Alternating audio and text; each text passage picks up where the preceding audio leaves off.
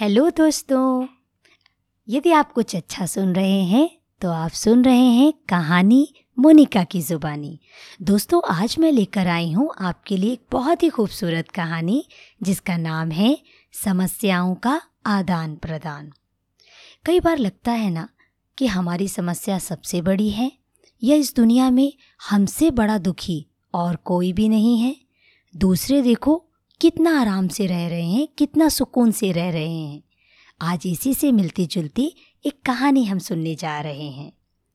पवित्र शास्त्र कहता है, तुम किसी ऐसी परीक्षा में नहीं पड़े, जो मनुष्य के सहने से बाहर है, और परमेश्वर सच्चा है, वह तुम्हें सामर्थ्य से बाहर परीक्षा में ना पढ़ने देगा, वरन परीक्षा के साथ तुम्हारा निकास भी करेगा, कि तुम सह सको। एक बार की बात है। एक जवान लड़का था, जो हमेशा कलीसिया जाया करता था और यही प्रार्थना करता था, हे प्रभु परमेश्वर, मेरी सारी समस्याओं का समाधान कीजिए। मेरी यह समस्याएँ मेरे सहने के ज़्यादा हैं। मैं इसे सह नहीं पा रहा, प्रभु। तभी क्या हुआ? उस रात उसने एक स्वप्न देखा। उसने देखा कि कोई उससे कह रहा हो इस बार क्रिसमस के दिन जब मेला लगेगा, तब तुम अपनी समस्याओं को लेकर उस मेले में आना। और जो भी तुम्हें ऐसा व्यक्ति मिले, जिसकी समस्याओं का बोझ तुम्हारी बोझ से हल्का हो या तुमसे कम हो, उससे तुम अपनी समस्याओं को बदल लेना। फिर क्या था? वह युवक अब बहुत खुश हो गया और क्रिसमस का इंतज़ार करने लगा। कुछ दिन बीते और उसके गाँव में क्रिसमस का मेला लगा। तब उसने देखा, उस मेले में बहुत सारे लोग आए, जिनके हाथों में अपने अपने थैले थे। एक थैला लेकर वहाँ आए हुए एक बुज़ुर्ग व्यक्ति से इस युवक ने पूछा, अंकल जी अंकल जी, आपकी क्या समस्या है? तब वह बुज़ुर्ग अपना थैला खोलकर एक एक समस्या गिनाने लगा।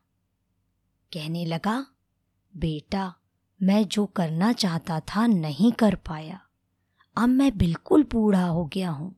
मेरे हाथ, पैर कमज़ोर हो गए हैं। अब मैं कुछ काम नहीं कर पाता।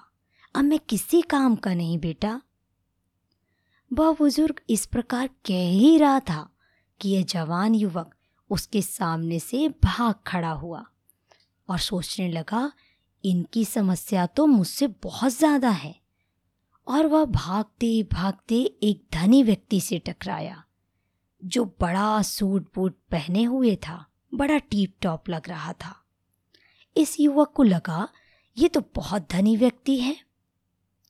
लेकिन उससे पूछने पर पता चला कि वह धनी व्यक्ति कई सालों से एक शारीरिक समस्या से पीड़ित है।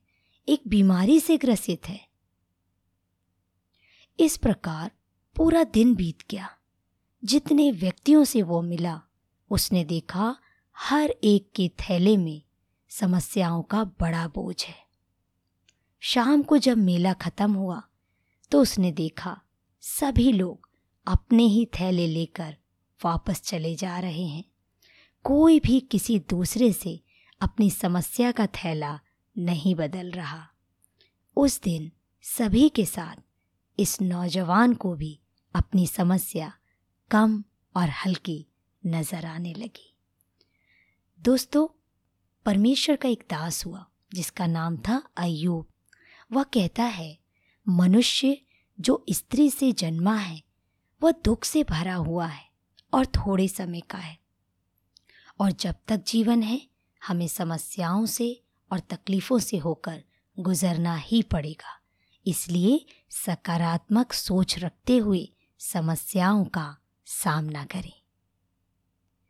दोस्तों, आज की कहानी यदि आपको अच्छी लगी है तो इसे लाइक कीजिए, शेयर कीजिए और सुनते रहिए कहानी मोनिका की ज़ुबानी।